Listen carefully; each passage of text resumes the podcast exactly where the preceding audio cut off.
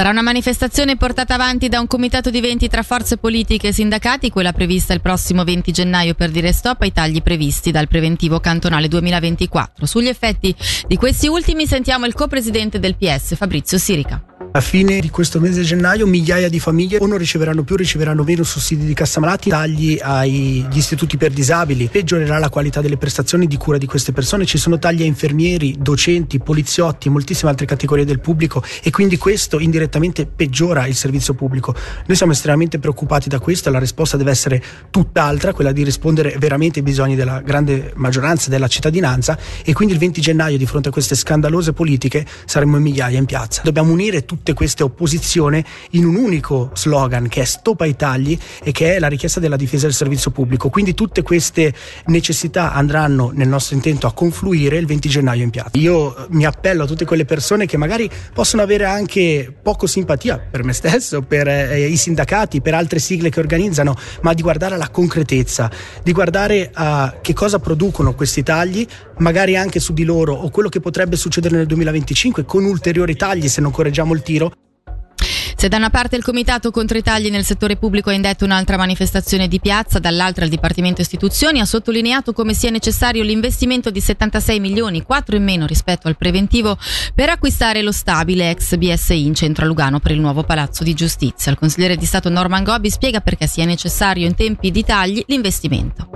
È inevitabile che l'ambiente di lavoro comunque influisce anche sulla qualità del lavoro e sull'ambiente, sul posto di lavoro. Quindi oggi sappiamo che il Palazzo di Giustizia Lugano è a fine vita, così come stiamo ristrutturando il pretorio di Bellinzona, così come ristruttureremo anche il pretorio di Locarno.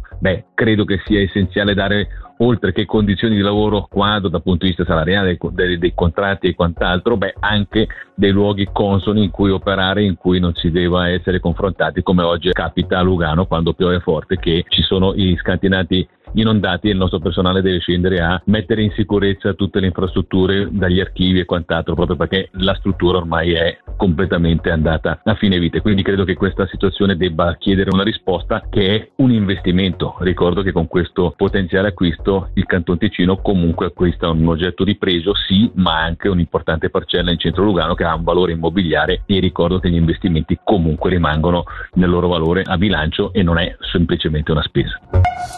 Sul Palazzo di Giustizia si preannuncia un dibattito importante in Parlamento. L'UDC oggi ha fatto sapere che nell'ambito del preventivo 24 e dei tagli da effettuare, in Gran Consiglio dirà no al credito per la nuova cittadella della giustizia, così come si opporrà allo stanziamento del credito di 195 milioni per le strade cantonali finché non si troverà equilibrio nei conti. Il pacchetto democentrista, tramite un tetto ai sussidi al blocco di ogni nuova assunzione nell'amministrazione cantonale per 2 anni, censo fatta per docenti e personale sanitario, promette un risparmio annuale di 80 milioni di franchi. 15 consiglieri comunali di Locarno, trasversalmente a tutti gli schieramenti, in un'interrogazione chiedono chiarimenti sul funzionamento del Palacinema e della Palacinema SA. Sentiamo il servizio di Federica Bassi. La politica vuole capire in particolare quali siano i rapporti tra la società anonima di gestione, controllata dalla città, e la Enjoy Arena SA, che detiene invece il settore commerciale e versa 400.000 franchi all'anno di affitto e spese. I rapporti tra CDA del Palacinema ed Enjoy Arena sembrerebbero infatti essere molto tesi, a partire da alcuni elementi emersi da prima in un articolo della Regione. Metà del Parlamento comunale chiede ora chiarimenti sul cambiamento dei rapporti con la Enjoy Arena dal precedente CDA del Palacinema, formato quasi solamente da municipali, e quello attuale in cui siedono gli ex membri della Commissione Cultura. Chiarezza viene inoltre richiesta riguardo la posizione del municipio sulla prospettiva di un ridimensionamento dell'attività di Enjoy Arena.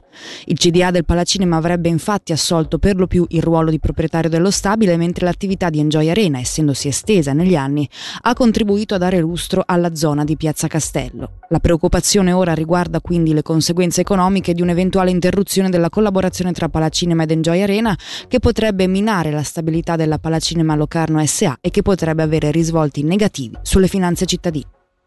E dalla redazione per il momento è tutto. Prossimo appuntamento con l'informazione tra meno di un'ora.